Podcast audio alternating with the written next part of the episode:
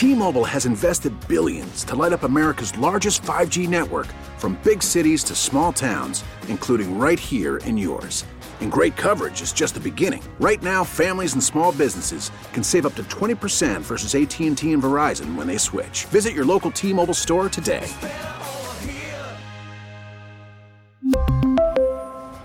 Plan savings with 3 lines of T-Mobile Essentials versus comparable available plans. Plan features and taxes and fees may vary. Hey, Rob Bradford here. I have set out on a mission with my good friends at FanDuel to prove what I have known for some time baseball isn't boring. Now I have a daily podcast to prove it with some of the most notable people in the baseball world screaming baseball isn't boring from the mountaintops or at least agreeing to come on our show. Players, managers, GMs, and yes, even the commissioner of baseball, Rob Manfred. It has been a constant wave of baseball's most powerful voices. So join the revolution. Subscribe and soak in Baseball Isn't Boring. Listen on your Odyssey app or wherever you get your podcast. You'll be glad you did. Well, good morning, upstate. Almost afternoon. Lunch is on the horizon. This is the Vince Coakley radio program. Vince will be back tomorrow. Of course, you know it's, it's just me. Just me. Just me. Ingles Markets Talk line is 1 800 347 1063. The Common Sense Retirement text line is 71307. Text line is confusing me today. But that's just the nature of things as, as it's working out today. Right now, uh, if you're looking around, you might say to yourself, wow, civilization is unraveling, isn't it? Yeah. And I, I touched on it in the last hour. This uh, this this civil war thing. Is that actually possible? Now, you know, I, uh, you know,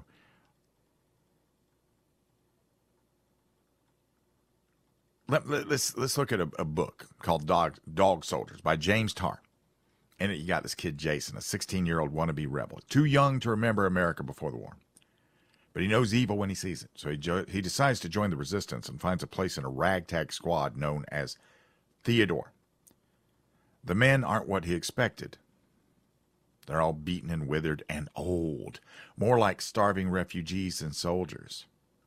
And you find out it's you know, it's an accountant and a plumber and a truck driver and an insurance man. Because in the Civil War, you get what you get.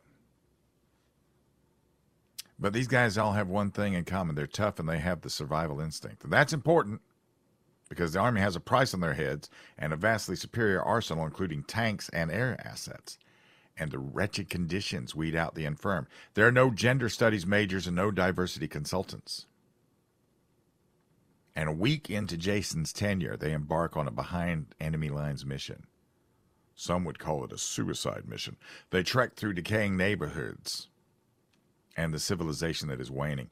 They encounter high trust communities where, you know, strangers are not welcome, and crazed lone wolves surviving by wit and guile, and occasional cannibalism. And everywhere we're reminded America was once a real country with ballparks and pools and ice rinks. They have a motley array of weaponry, and they're burdened with heavy packs, and they jump over fences, sneak behind abandoned houses. Danger at every turn. Everywhere is a combat zone. And finally, they make their assault on the infamous Blue Zone, where the government functionaries and the Army brass enjoy a semblance of life. They got power and water, and they get to pretend there's not a savage war racing, raging around them. And there's also informants, a key element of the squad's master plan. This is what real civil war would be like. It's hell on earth. Food, water, and ammo are king. There's no selfies. There's no Instagram moments. You got two things you're fighting. You're fighting starvation and violent threat. Those are constant, or violent death, excuse me. They, and, you know, in, in the book, the old men, the old tough men, they reflect on how they got there. Gun bans and curfews and martial law. And then troublemakers began to disappear because the boot was now on the neck of the people. But then the government began to encounter stubborn resistance, like desertions and defections and sabotage, and it seemed like everybody had a gun suddenly and a desperate willingness to attack authority. Then the militias began to form. where people were forced to choose a side very carefully because the government was ruthless. And choosing to resist was a treacherous thing to do to them, and a massive leap for anyone who, until that point, had led a lawful, lawful life. And you get you get a uh, you get a literary crash course on urban guerrilla warfare, and you get to watch Jason morph from an innocent teen to a jaded warrior schooled by terror and loss. And there's no time to grieve the fallen. These men have to use the horrors of war to stoke a white hot hatred for the enemy because they got to kill them.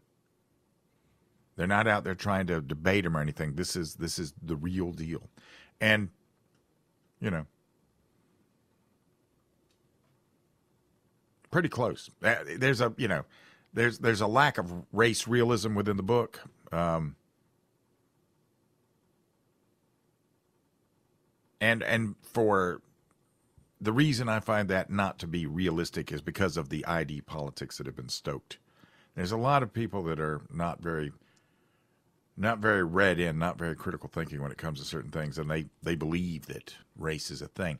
Now, in the book, black and white people coexist on both sides, and maybe I guess civil war would wash over racial hostility.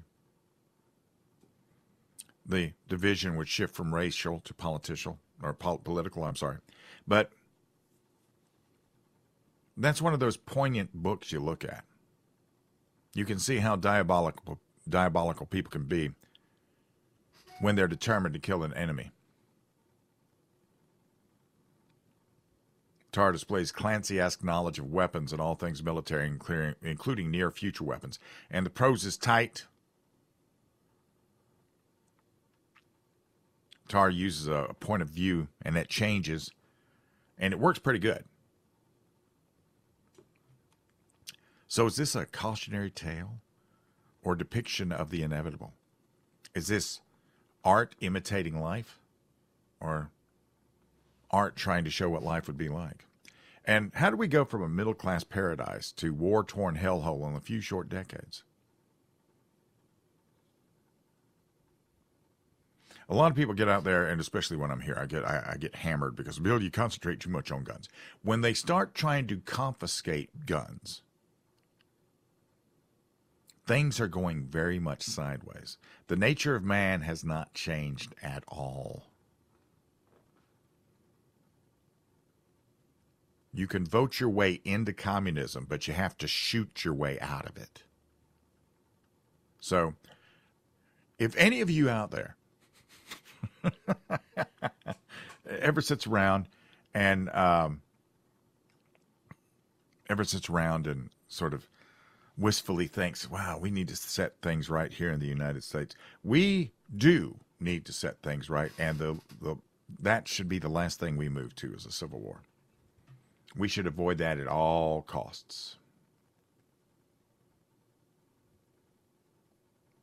Although I, I found something out, uh, I was at a friend's funeral this past weekend, and uh, there was an honor guard there, Air Force and the honor guard were in their dress uniforms, and yet they were allowed to show jewelry. And I, I, called my old sergeant who went from the Army to the Air Force and asked him, hey, is this actually within regulations to, to do like that? I mean, is it, has it just changed that much to where the appearance of the military has changed with these times? And he told me, yeah, that was legal. Legal. So, you know. I don't know how bad a, a civil war would be for those kinds of combatants, but we definitely should avoid that at all costs. Now, when we get back, we're going to talk about how, you know, the problem with fantasizing. Not what you think. You're listening to 1063 WORD. T-Mobile has invested billions to light up America's largest 5G network from big cities to small towns, including right here in yours. And great coverage is just the beginning. Right now, families and small businesses can save up to 20% versus AT&T and Verizon when they switch. Visit your local T-Mobile store today.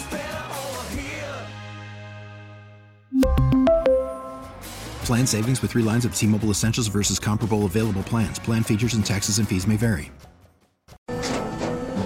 After the end of a good fight, you deserve an ice cold reward. Modelo is the mark of a fighter. You've earned this rich golden lager with a crisp, refreshing taste. Because you know the bigger the fight, the better the reward. You put in the hours, the energy, the tough labor. You are a fighter, and Modelo is your reward. Modelo, the mark of a fighter. Drink responsibly. Beer imported by Crown Port Chicago, Illinois. Hey, Rob Bradford here. I have set out on a mission with my good friends at FanDuel to prove what I have known for some time baseball isn't boring. Now I have a daily podcast to prove it with some of the most notable people in the baseball world screaming baseball isn't boring from the mountaintops or at least agreeing to come on our show. Players, managers, GMs, and yes, even the commissioner of baseball, Rob Manfred. It has been a constant wave of baseball's most powerful voices. So join the revolution, subscribe, and soak in Baseball Isn't Boring. Listen on your Odyssey app or wherever you get your podcast. You'll be glad you did.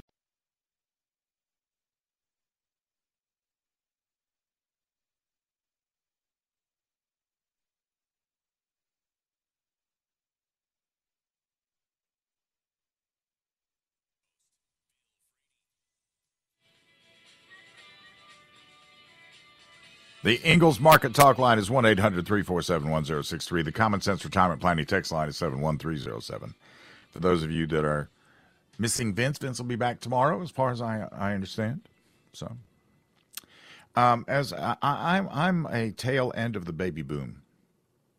So I'm a boomer. And when I was, when I was, uh, when, when we had children and everything, two boys, uh, I got to see as video, video, video games became popular. So you know, I got uh, I got my son's uh, Nintendo console, and they got to fantasize about doing things by living sort of through these video games. When I was younger, now if we wanted to play war, we we would uh, use just about anything a, a, a rake or a shovel handle, whatever. That was the gun. And I lived in Columbia, South Carolina, so there was this constant flow of Army surplus around. So I could even get a, a, a oversized, you know, shirt that would be like an overcoat for me, but I would put that on just to to help with that fantasy.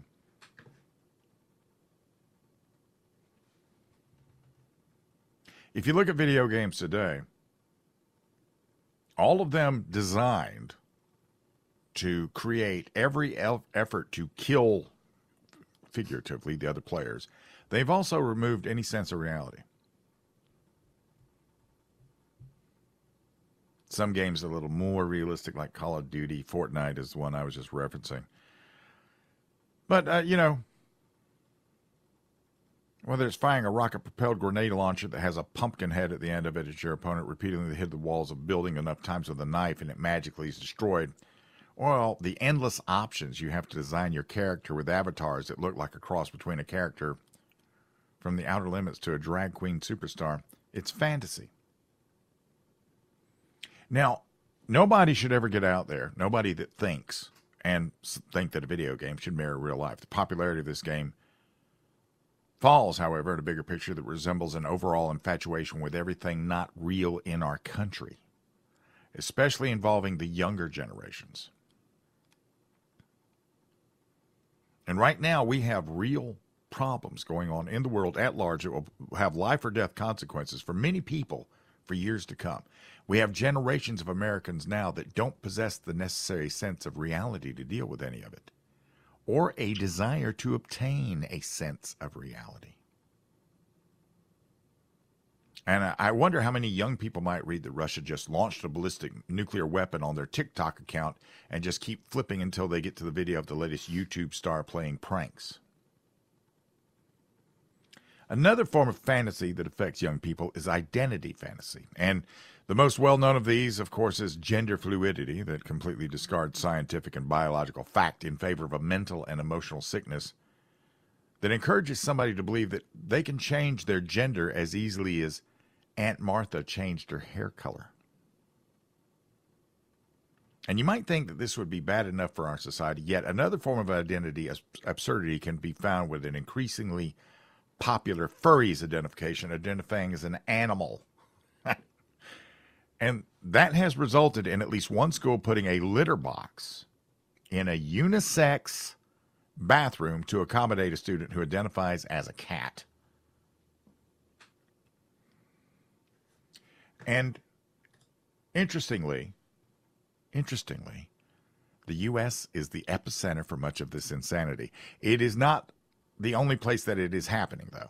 The BBC in England just allowed a transgender activist to strip completely naked on TV and played a piano with his sexual reproductive system and let the show go on. This is why I don't watch television. In Japan, the latest craze is adult men keeping dolls, not just for pleasures of the flesh, but as companions with new outfits each day and walks in the park to sit on the bench together. How sad is that? What happens if your girlfriend develops a hole on her elbow? There are a lot of reasons for all of this, but probably the greatest is the breakdown of the family. There's a lot of people that would attribute gender fluidity to immature and naive young people who are getting sucked in by an online cult, which is the maturity of their parents.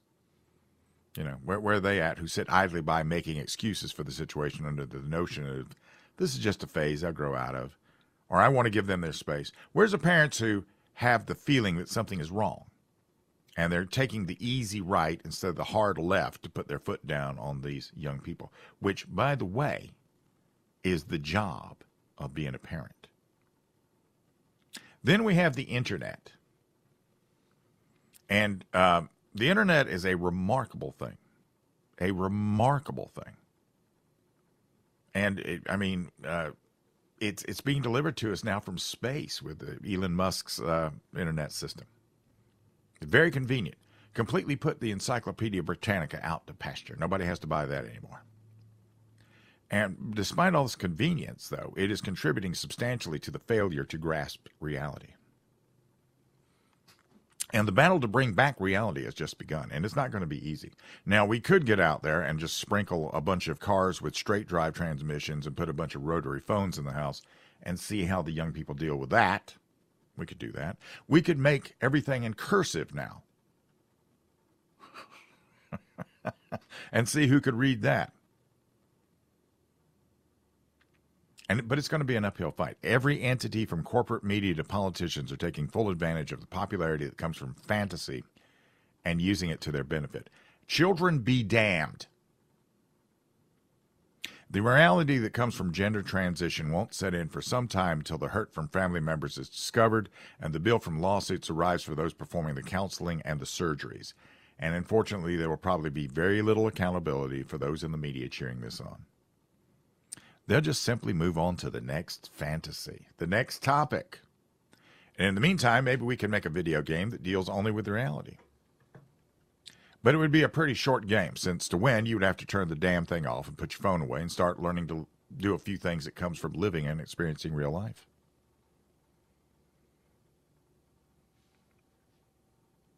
We have got to get away from the escape. See, in the old days, the escapism was movies and sports. That was the escape. We would go and you know it was it, it was quite the thing to be able to you know I existed in a time when the LA Rams had a front four they called the fearsome foursome. They had a quarterback named Roman Gabriel.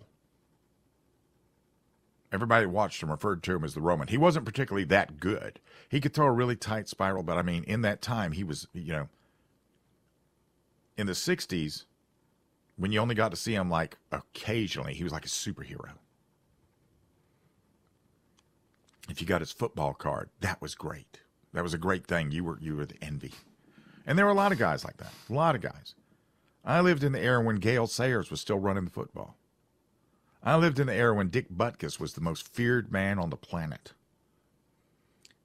John Wayne was making movies.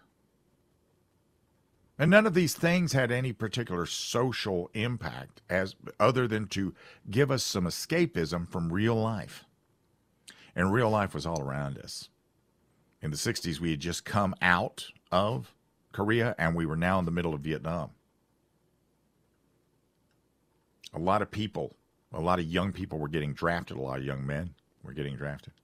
We did have the summer of love and protests and a, a bunch of other things happening then, but everything was it was all about reality. We got to get back to living in a world of reality. When we get back, a lot of people are going to be choo- choosing their wallets in this election, and this is going to surprise some of the elites. You're listening to 1063 WORD.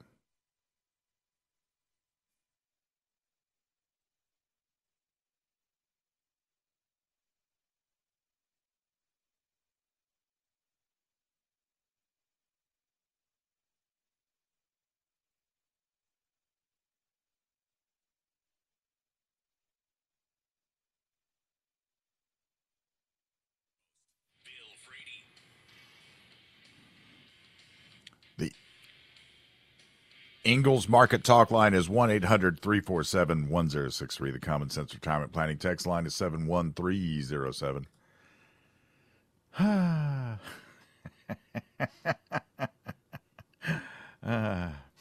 I remember when I got into radio, and I was in I, I was at a station in Columbia, South Carolina, and uh, I had never really been immersed so much in politics before with the exception of what I listened to here at, with Russ Castle, right? Ralph Bristol back in those days. And um, I learned after a short period of time that you better develop a sense of humor if you're going to get into political commentary, or you were going to hang yourself from an overpass. So I I I, uh, I saw this the other day guy named Tom Nichols, he opened up his essay with races in the midterm are tightening up, but everyone who cares about democracy should resist the urge to turn the election into a referendum on inflation. Hmm. Well, you know, after we got to see old Fetterman's performance, or maybe I should say discombobulated appearance, because he opened the debate with, Hi, good night, everybody.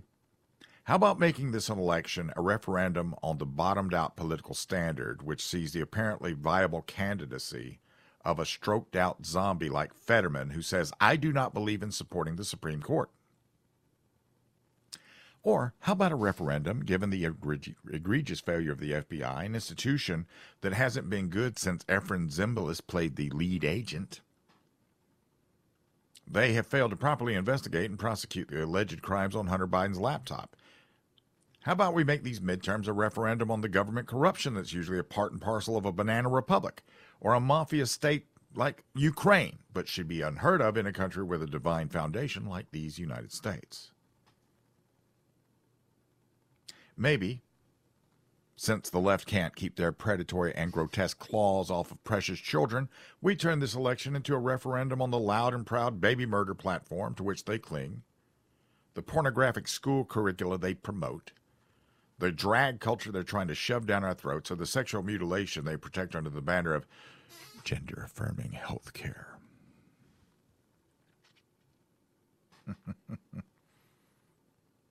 Might be nice for Mr. Nichols, who wrote this, who resides in Middletown, Rhode Island, a luxurious and eh, idyllic coastal enclave where 0.0% of the population lives in poverty, to decree from his ivory tower that we plebes should we need to consider the ramifications of voting out Democrats before we make choices based on the cost of living crisis for which they are overwhelmingly responsible. And I know that President Trump signed omnibus spending bills, but he also implemented policies, both foreign and domestic, that were able to mitigate a majority of the unchecked spending. You know, you're spending seven bucks for eggs now. You used to spend three. And Mr. Nichols, given your incredible obtuseness, I'll say what shouldn't need to be said. We have weighed the consequences of a Republican controlled Congress, which is exactly why we're voting that way. Polls show that any leads the Democrats had are slipping. Betting markets are exploding in favor of Oz. Lee Zeldin might actually eject crime lover Kathy Hochul, and Tudor Dixon thrashed Michigan's Jezebel Light, Gretchen Whitmer. We don't want federal agents kicking in our doors like they did to President Trump because we're political dissidents to the regime. And that's what this is a regime. This is not an administration. We don't want our children trans behind our backs, and we certainly don't want to live under financial slavery. And apparently, these concepts seem to elude the most academic of the leftist elites. Maybe campaigning on turning the U.S. into Sodom was a bad idea. But then there's Matt Walsh. I, I, Matt Walsh is funny. He's funny, but he's he, he's he's he's on point.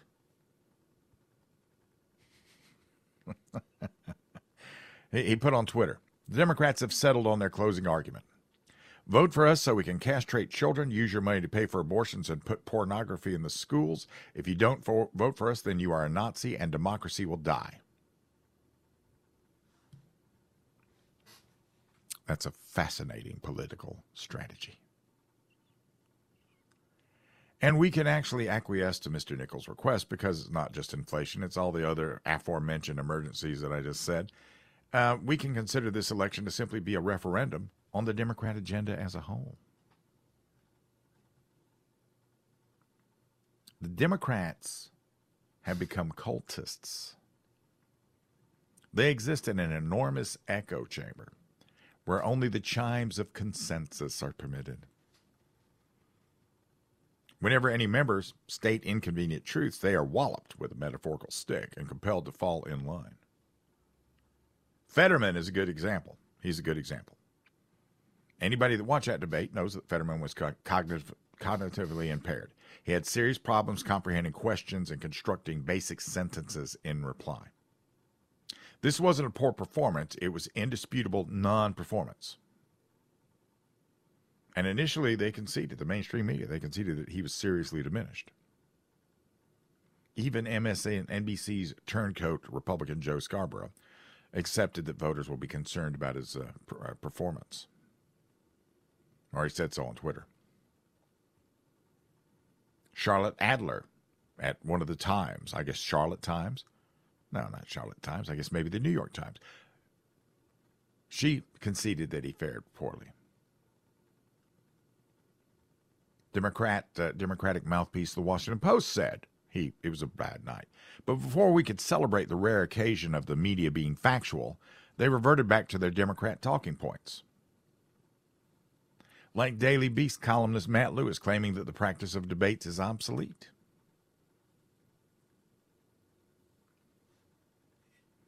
This is the same Lewis who once called Fetterman and Oz two rich phonies playing populism. Lewis also claimed Fetterman could earn pity points owing to his condition while Oz looked like a bully. Here's the thing who cares? If somebody's running for office and they can't execute the office, they're perpetrating a fraud. They're trying this is a conspiracy to commit fraud.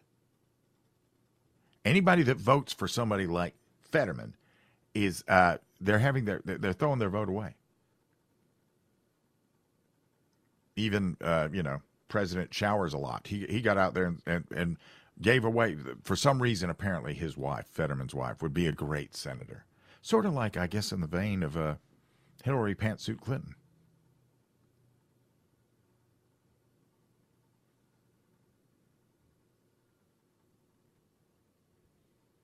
So, you know, it's going to be a referendum on the Democrats, and it's going to be a referendum on their agenda, so they can they can stick it. Hope it's painful as it as it goes in. That's bad, isn't it? When we get back, we're going to talk about the murder turtle for a minute. You're listening to 1063 WORD.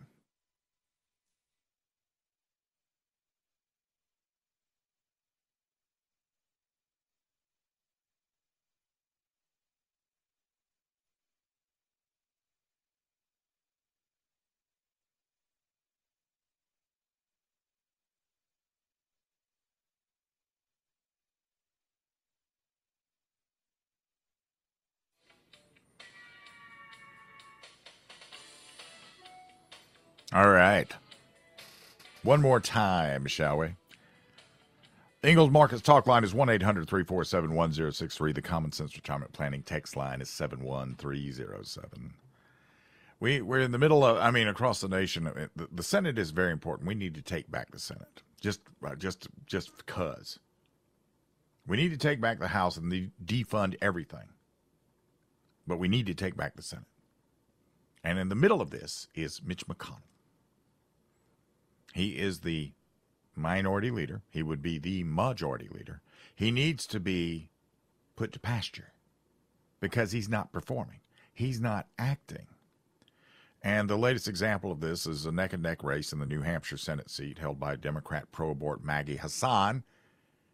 Mitch McConnell's super PAC, the Senate Leadership Fund, has pulled all advertising money for Republican Dan Bolduc. Now, there's a few ra- there's a big reason for this, but the Bolduc started the race as a long shot, and he's within the margin of error based on his message's strength and his campaign energy. So, why has McConnell passed on a chance to add another GOP senator? Well, according to the Federalist, it's because Bolduc is likely to be a pain in McConnell's fourth point of contact rather than the toadying sycophant that McConnell seems to promote. And we get this. On Friday, McConnell Super PAC, the Senate Leadership Fund, pulled $5.6 million from New Hampshire's Republican Senate candidate Dan, Don Bolduc. The cash withdrawal came two days before he gave an interview with Politico, maintaining his opposition to McConnell for another term in leadership. He said, I have said no to that question and I'm not backing off. The question was presented after McConnell's super PAC had pledged a $23 million investment in the toss up Senate race against Democrat incumbent Maggie Hassan. But Bolduc, whom the Washington establishment opposed during the Republican primary, refused to kiss the ring of the incumbent minority leader. His campaign will now pay nearly $6 million for it in canceled spending from McConnell. Now, Bolduc isn't the only victim of McConnell's I'd rather be Senate minority leader than have people disagree with me strategy. They've also pulled money from Blake Masters after he criticized the national GOP establishment in Arizona. And Blake Masters is a masterful debater. I don't, uh, you know, he he, he uh, tore Mark Kelly all over the place. And we get this establishment Republicans tend to be a little bit too disconnected from the people. I see this especially in the Senate. He said, "You stack a few six-year terms, and suddenly you're too disconnected from American life and what working class and middle class people are feeling." They live in a bubble, and the America First groundswell happened because establishment Republicans are out of touch. Can we say Lindsey Graham? now, McConnell has campaigned for Masters in Arizona, but this, you know, this is going to be seen for what it is. This is damage control. His personal touch is not worth the $18 million they pulled out of Arizona. Now, also going on right now, actively, is McConnell is supporting the campaign of Quisling Lisa Murkowski against the Alaska GOP endorsed nominee Kelly Tshibaka. And the Alaska GOP has censured McConnell for divisive and misleading statements.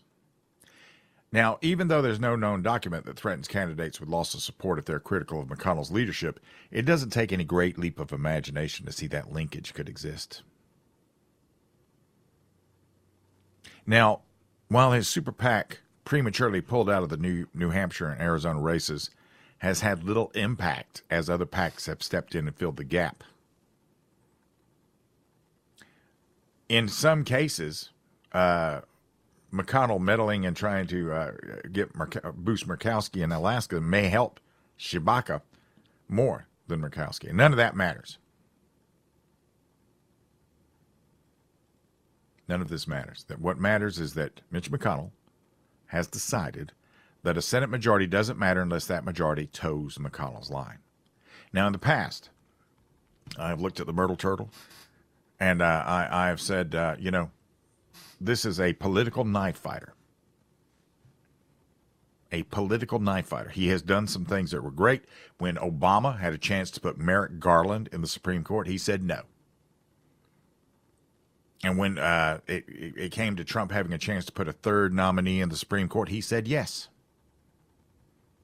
And we have some really good things happening out of the Supreme Court. As a matter of fact, the Supreme Court is the only thing owned, sort of, by conservatives. Everything else belongs to the left. But it's almost like Mitch McConnell has gotten to this point where I, you know, he, he he's like the Don. Extending the ring out, kiss the ring. Ah, Don Murder Turtle. Listen, I, I I just want you I just want your blessing on this before I move. You know that kind of thing.